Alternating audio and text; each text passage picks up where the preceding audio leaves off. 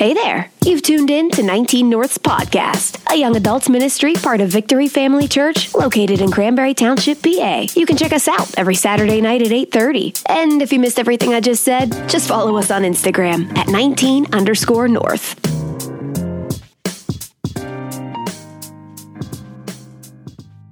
Man, we're, we're glad you guys are here at 19 North, and it's going to be a great night. Tonight we have a guest speaker, a very close friend of mine. We met probably about six, seven months ago, and the first time I saw him, there was just something special about him. It was like he was a magnet, and man, I was just attracted to him. And uh, I got to know him over a, a, period of time, and his heart for people is so thick and so, it's so tangible and it's so real, and he's so authentic. And this friend is David Gibbons. So, David, why don't you come on up? Let's get up for David. David is going to be going to Church of the Highlands in August. And he has a call of God on his life to reach people, to be an evangelist, to be a preacher, to be a speaker. And man, I'm just so honored that I get to know you and that we get to hear an awesome message about overcoming our past. So, why don't we just extend our hands? Let's pray over, uh, over David Gibbons in the night. So, Father God, we just thank you. Lord, we thank you for this night. We thank you for this opportunity to come into your house and experience your presence, God. We thank you that you are here and you're going to speak to us. You're going to reveal your revelation and truth. Right now, I just thank you for David Gibbons, that you have given him a gift, and that's that grace that's coming upon his life that's going to deliver this gift. We don't place a demand on a person, but we place a demand on the grace of God on his life. So we thank you and we thank you and we thank you for your mighty word will go forth tonight. In Jesus' name, amen. Let's get up for David. Amen, amen. 19 North, how are we feeling? We feel good? Yeah? Yeah? Man, you guys are so beautiful. There's a lot of really beautiful people here tonight. I'm really glad to be here tonight. Thanks for introducing me, Zach. Um, I was so happy when Zach told me that tonight was going to be Jack Testimony Night. The, the Thrivers, the high school kids who had went to camp this week, were sharing their testimonies how God had changed their life. And I'll tell you what, I know something about God changing your life very rapidly, very quickly. And so, what I'd like to do tonight is I'd like to talk to you uh, about sharing your testimony, how important sharing your testimony is, and the power that your testimony has. So, oftentimes, we don't really know how powerful our testimony even is. And in some cases, we doubt that our testimony could have any effect on anyone at all. And that is not the truth whatsoever. The, the main part of the testimony is that you've gone through some tests, right? Anybody ever had some tests? Anybody ever had some tests? I tell you what, God can get you through those tests. And He can get you the other side where you're sharing about what He's done with your life. And it's changing the hearts of other people. So, I got a couple points I want you guys to follow up with tonight. Uh, you can write them down if you're taking notes. If not, just make sure they burn into your brain real hard, right? The point number one is that the truth is that our testimony is an essential element to expanding the kingdom of God. It is absolutely essential. And coming here to 19 North, someone with a, a testimony, a background like mine, I know it can be an intimidating place. I know you can walk in here and think, man, I'm never going to fit in. There's so many people in here that are, that are holier than I, or they're, they're so pure and blameless, and how could I fit in at a place like this? Can I tell you that that's not the case at all? The truth is that 19 North is a safe place. It's a safe place for anybody in any walk, no matter what you're struggling with, what you're dealing with, what's gone on in your past, because this is not a perfect people club. This is not. This is a I'm not perfect and I need Jesus Christ who was perfect and is perfect and will be perfect on that day when he comes again club. That is exactly what this place is. And we're glad you're here. You're invited every week, and we love seeing you here. We do. So let's get in what we're looking to here. We're looking at 2 Timothy 1 7. Pull out your iPad, your iPod, your iPhone. If you got a photographic memory, you can pull out your eyelids. Uh, maybe you even have one of those paper things, uh, a, a Bible, a real Bible. Some people use those nowadays. But we're going to look at 2 Timothy, first chapter, verse 7. God did not give us a spirit that is timid, but one that is powerful, loving, and self controlled. God did not give us a spirit that is timid. See, when we're in a situation when we could share our testimony, there's often a feeling of timidity that arises in us. Whether it's fear, fear of judgment, fear of your reputation, reputation, fear of exposing your sins, your past sins, exposing those dark places of your heart that you don't want anybody else to see. And what we need to do is we need to figure out why we have those feelings, right? We need to introspect a little bit and see why do I feel this way? There's an enemy, and he doesn't want you to feel fear. And usually that enemy is doing more to oppose you than you are doing to fight back against him, right? So, two things we need to do whenever we have these feelings, whenever we feel some type of way, right? Two things we need to do. We need to discover the origin of the feelings, okay? We need to recognize that timidity, fear, powerlessness, those things don't originate from God. Those are lies fed straight from the lips of the enemy. Those do not start in God, from God. They, they just don't. The enemy wants us to feel thing, these things so we can't share our testimony, so we don't share our testimony to other people who need to hear the test that you've gone through.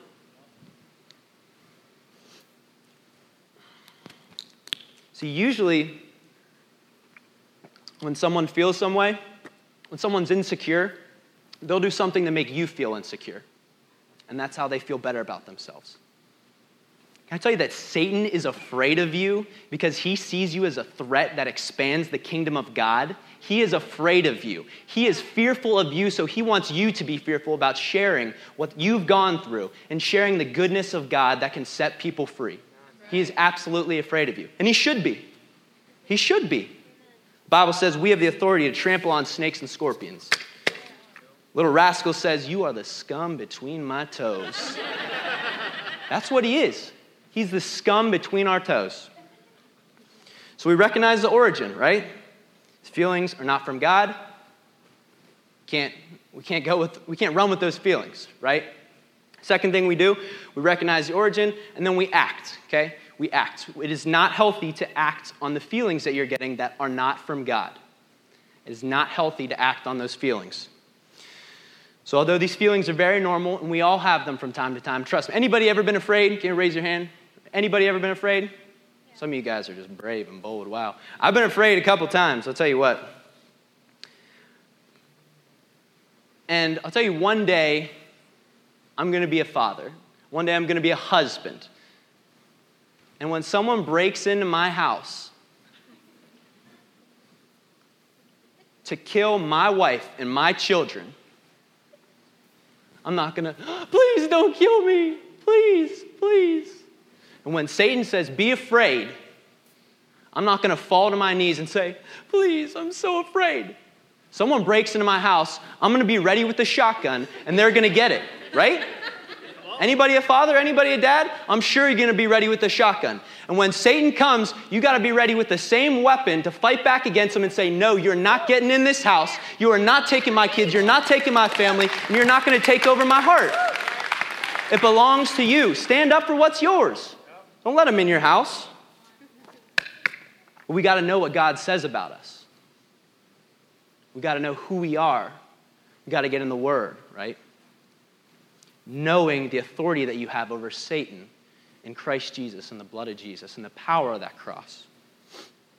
So we recognize the origin, we act accordingly. Our rebuttal is our counterattack. And we can't worry about what others are going to say about us, right? They're not paying your bills. They're not paying your taxes. They're not going to be the one welcoming you at the pearly gates. You can't worry about what they're going to say. It's not important. It's just not. And when the world, the enemies of God, are saying good things about you, friends, let me tell you, you're going the wrong way. You are not doing the right thing. So we have to counter those feelings of powerlessness and timidity with what God says about us. Second scripture. Second scripture. Second Timothy, first chapter, verse 8. We're just rolling through Second Timothy here. If anybody hasn't noticed yet, so don't be ashamed of the testimony of the Lord or of me.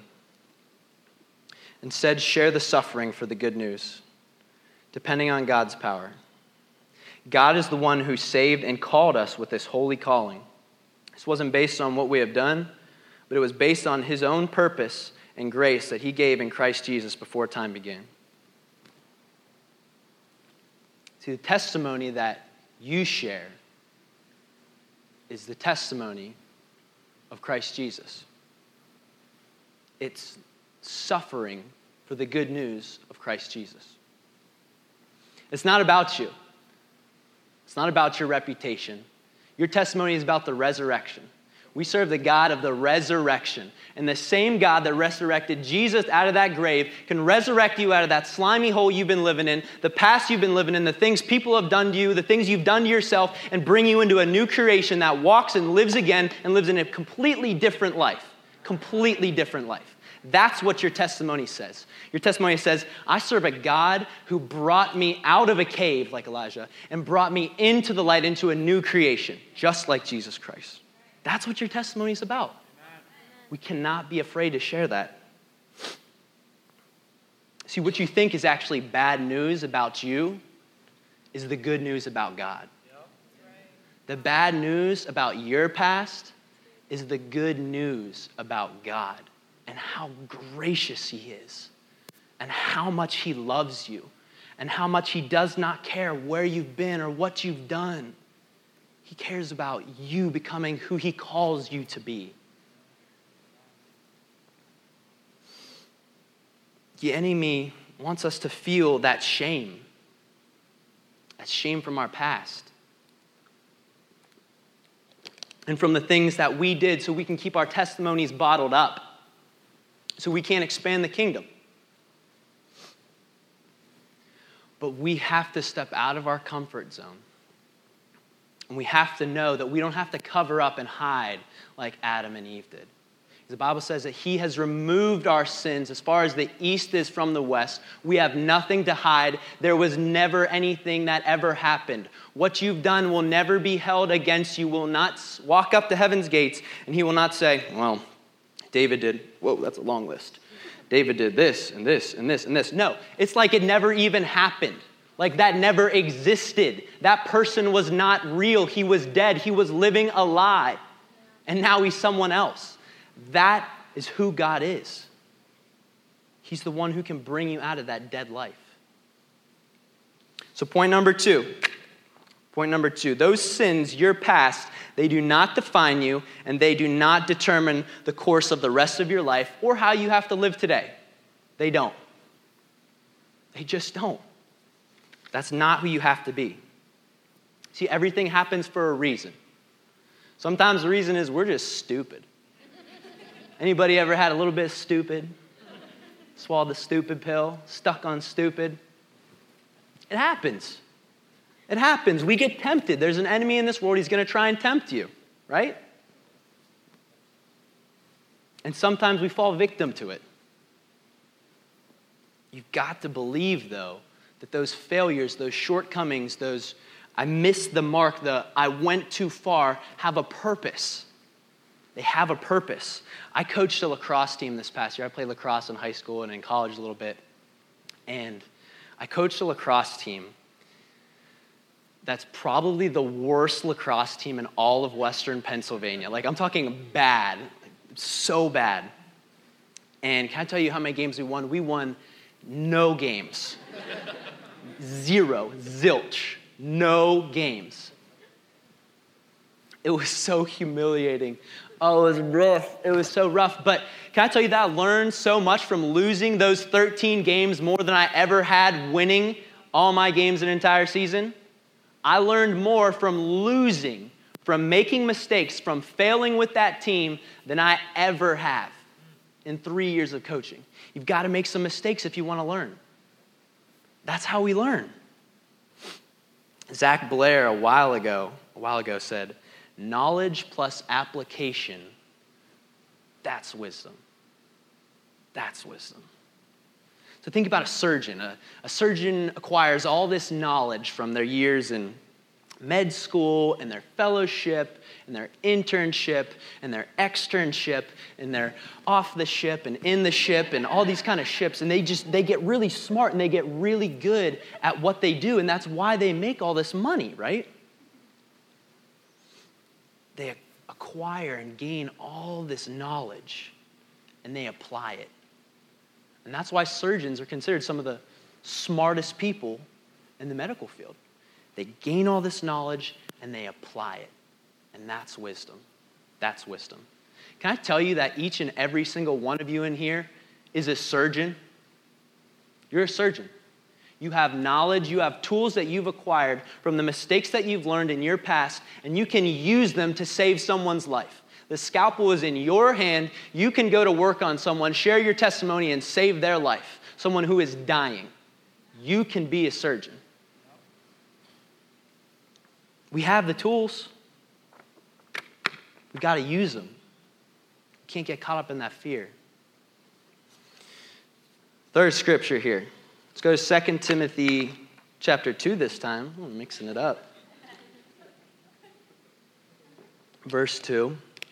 Take the things you heard me say in front of many other witnesses and pass them on to faithful people pass them on to faithful people. We've got to pass on what we've learned from our mistakes to other people who can come into the faith, who can become faithful. Don't victimize yourself. Don't fall captive to your testimony. I'm not trying to say what's happened to you, what you've gone through, what life was like when you grew up or when you were in high school is okay and that's fair. No, it's wrong and it's tragic. And I'm sorry that's happened to you. I know what that hurts like. I do. I do. But as soon as we victimize ourselves, we become powerless. We let the incidents or the events that happened define us and to determine who we are and who we have to be and who we're going to be. And that's not the truth. That's not the truth at all. Know that your suffering ultimately serves a purpose in His master plan for you.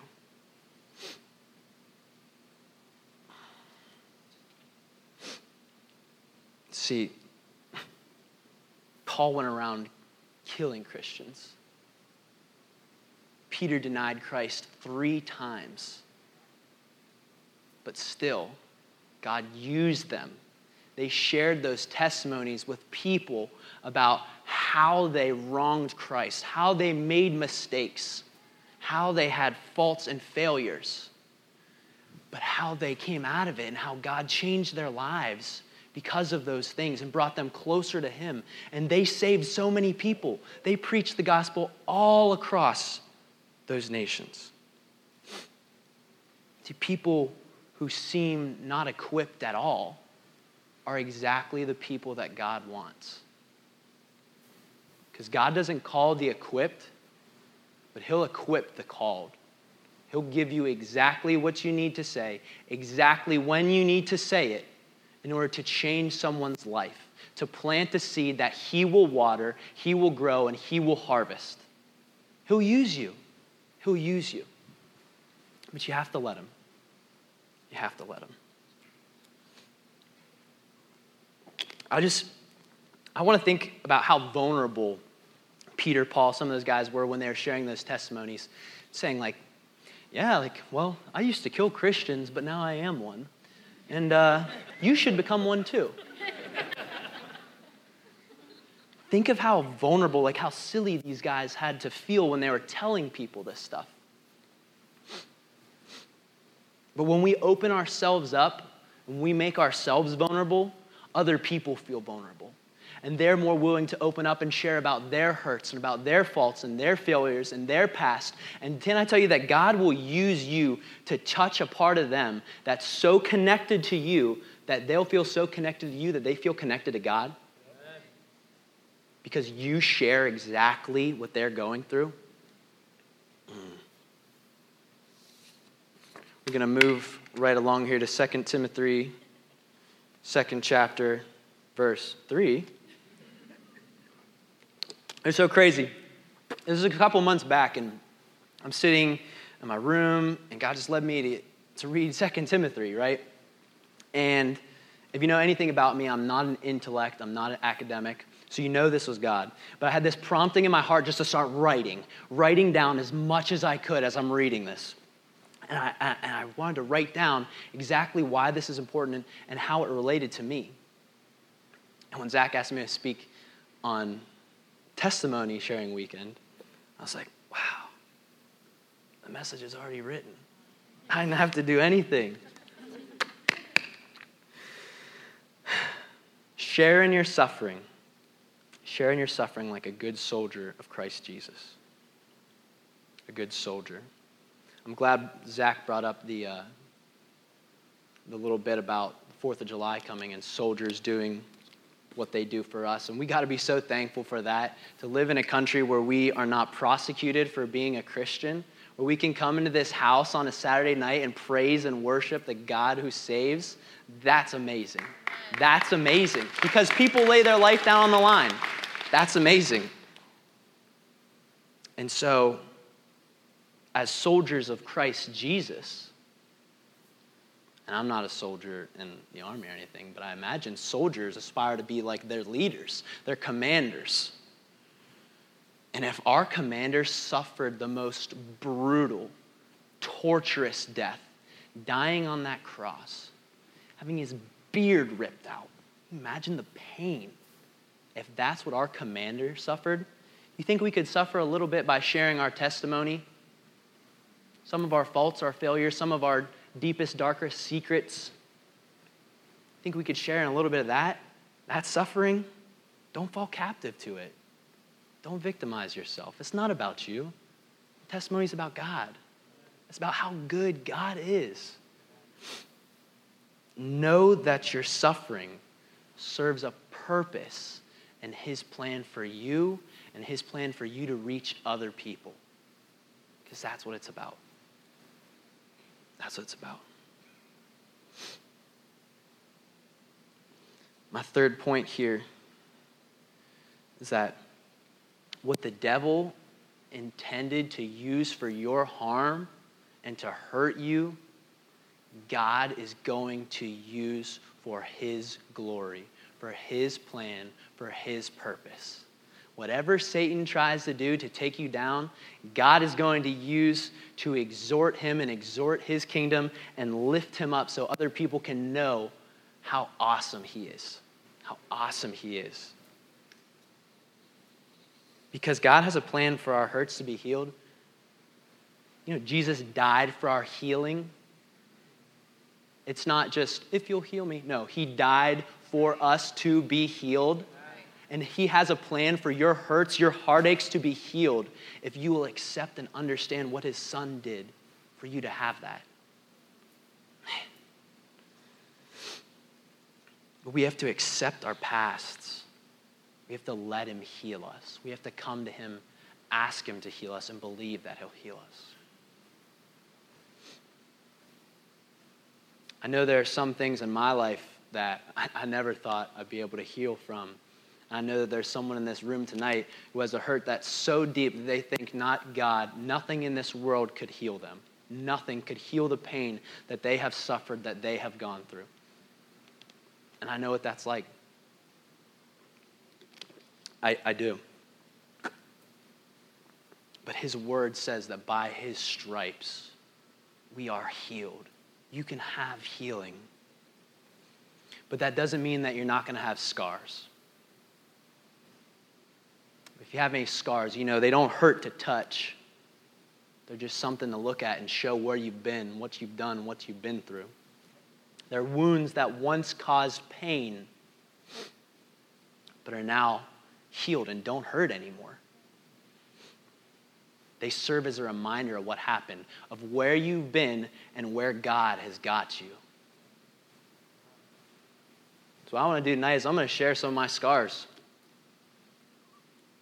I tell you what, they don't hurt anymore. They did. They did for a long time.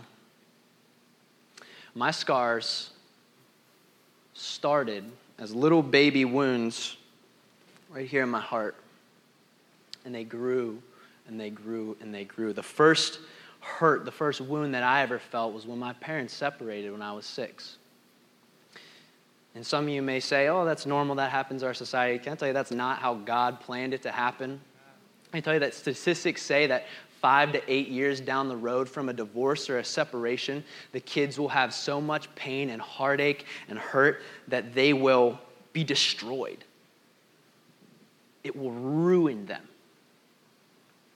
And if that's happened to you, I know exactly what you've gone through because it's ruined me.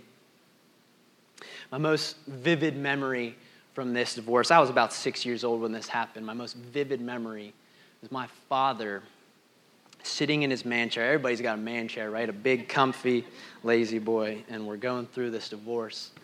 And I'm watching TV, and just the sound of such deep, hurting, sobbing, and weeping. The pain of being abandoned by a mother. That's the first vivid memory that I have of this divorce. And in that, in that marriage, all, all, I can remember was yelling and crying. And if my mom was yelling, my dad was crying. If my dad was crying, my mom was yelling, or I was crying, or I was yelling at them to stop yelling and crying. There's just a lot of, a lot of hurt in that house. And Satan used these events to try and lie to me. And maybe he's used an event like that to lie to you and tell you that God doesn't exist. It's your fault no one will ever love you. Your parents don't even love you. They didn't love you enough to stay together. That's a lie. That's a lie. I was lied. I was about six years old. I was lied to yet again as an eight-year-old child. I had a family member, a cousin, about three or four years older than me. I was eight at the time, and she convinced me to have sex with her and not only her, but a friend of hers at eight years old. What? You don't even know what's going on with your body at eight years old, but you're building an intimate relation that the Bible says is for marriage only. She lied to me. She convinced me that it would be okay. And that seed that was planted in my heart of sexual immorality grew and grew and grew until it became evident in my own life. Two years later, I'm 10 years old. I had a neighborhood friend, a boy, molest me. Take me in the garage of my own house, molest me. And another seed was planted in my heart Am I gay? Does he think I'm gay? Is that why he did that to me? Maybe I am gay these seeds planted in my heart hurt and hurt. And I was so scared as a child, as a kid.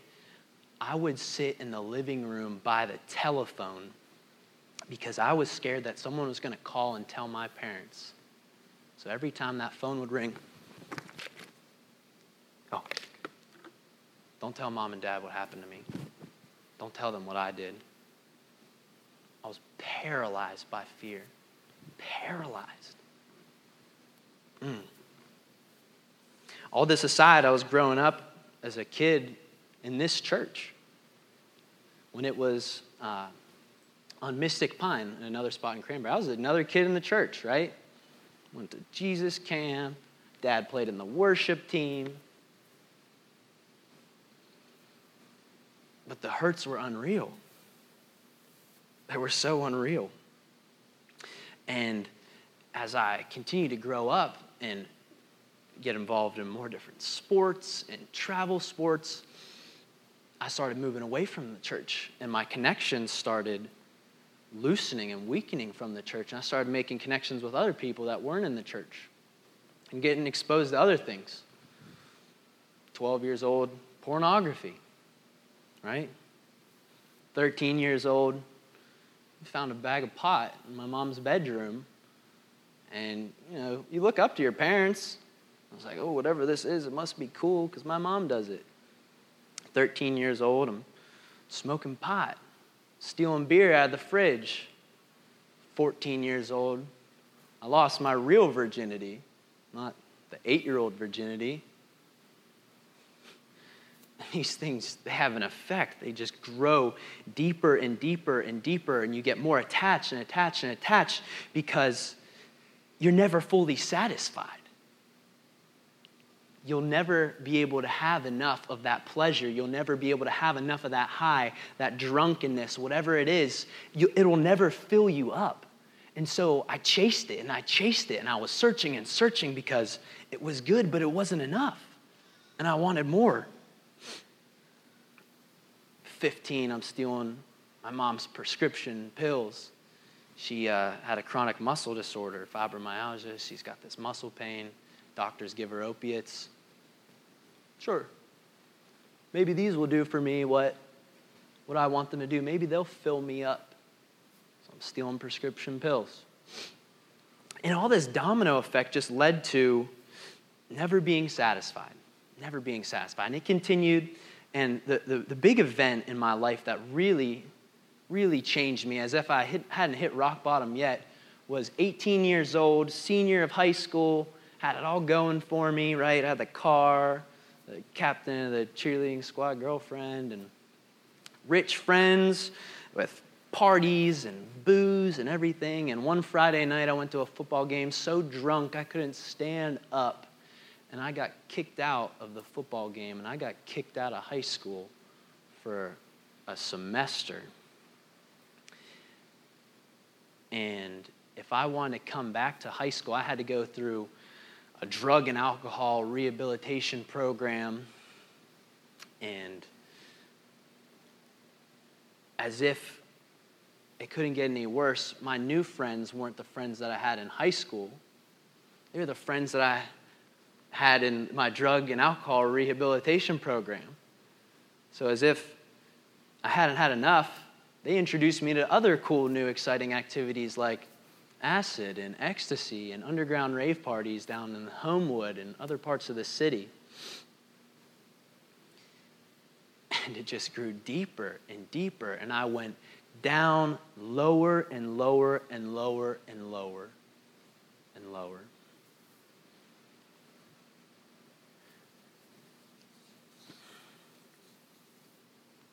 But still graduated from high school, right?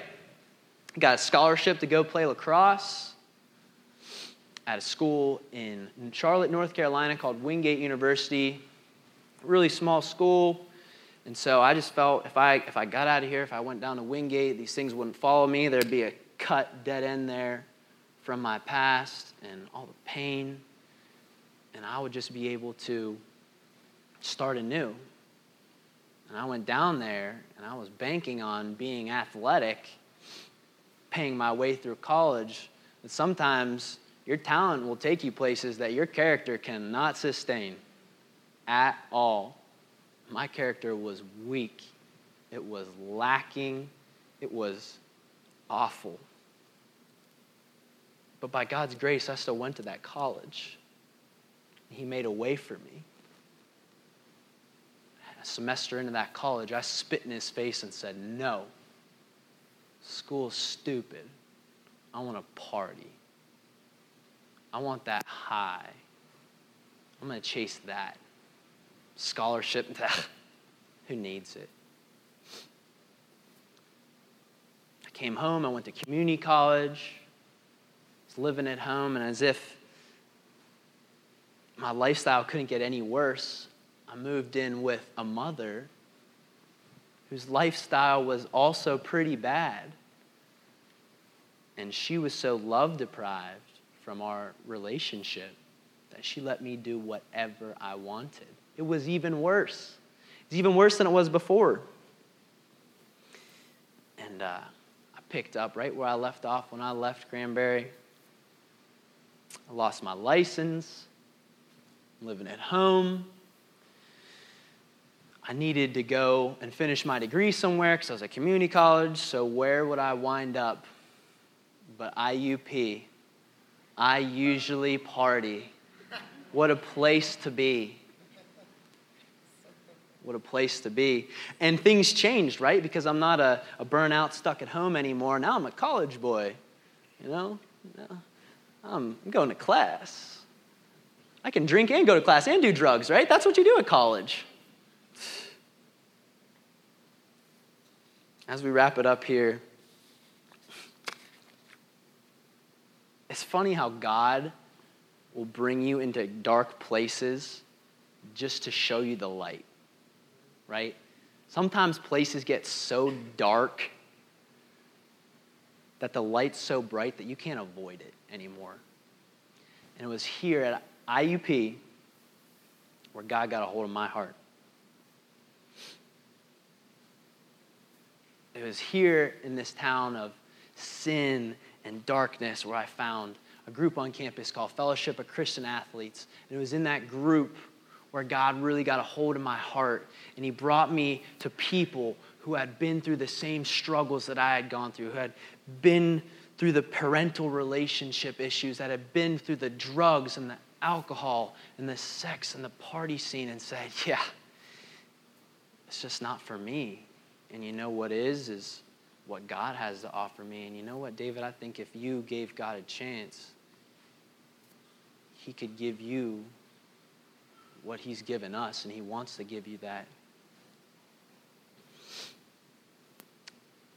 So I'm at IUP, and I come back one, uh, one Thanksgiving, and Mike Russell, Mike Russell, what a guy. I, I, can't say I can't say enough about Mike Russell. Yeah, clap it up for Mike Russell. Is Mike here? We love Mike. Oh my gosh. Whoever Mike's at, hi Mike. Um, I asked Mike, I said, Mike, I'm, I'm growing in my relationship with God, and what, what do I do? He said, Get baptized. Get baptized. I said, Okay, I'll get baptized.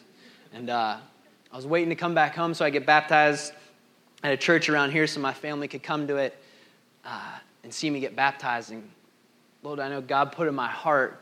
He said, No, I want you to get baptized here at IUP in front of all these people who have seen you do, do all these things so they can see the change and they can see my power and how I can hurt, turn dark to light like that.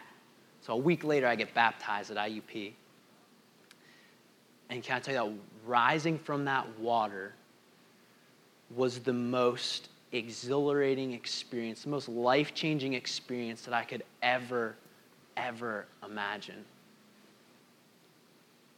And every chain that was holding me up, every bondage of sin, of brokenness, just fell like that. There was never a desire to drink.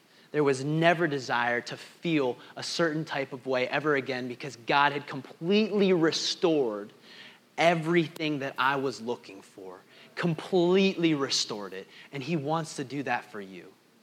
He wants to. Not only does He want to, He can and He will if you would let Him. So, as we close here, with every head bowed and every eye closed.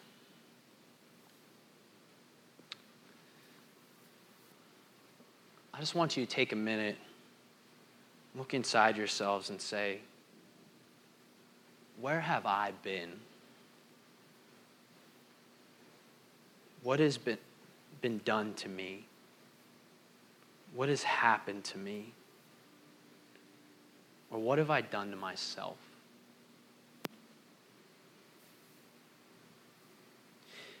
And what I want to do is, I want to help you heal from those things that have happened to you. With every head bowed and every eye closed, if you're in this room and at any point in time you thought, David, I've been there, I've done that. David, I don't want to hurt anymore. David, I don't want to have to feel the way that I feel. David, I want to be set free from this. Can I tell you, there's nothing that I could do to set you free. But there's someone who died, hung on a cross, to pay that price for you so that you could be set free from those things. With every head bowed and every eye closed, if you say, I want that. I want to be set free. I want, I want to acknowledge Jesus as the one who sets me free. I want to, to proclaim his name and accept what he has for me. The count of three here, you just raise your hand so we can say a prayer to have that happen for you. On the count of three. One, two, three. Yes, thank you. Thank you. Thank you. God bless you. Thank you. Thank you. Thank you. You can put your hands down. With every head bowed and every eye closed, as a church family here, we could all say this prayer together. Father God, I thank you for the cross. I thank you for Jesus and how he paid my sin debt. God, I proclaim that Jesus is your son, and I make him the Lord and Savior of my life. Jesus, I thank you for coming. I am now a child of God. Amen. Amen. Give them a hand, guys. Can we give them a hand? Wow, that's awesome. That's awesome. Look, I know, I know there's a lot of fear that goes along with exposing some of the things that we've dealt with. The Bible says that those living in the darkness are afraid to come to the light for the fear of their sins being exposed.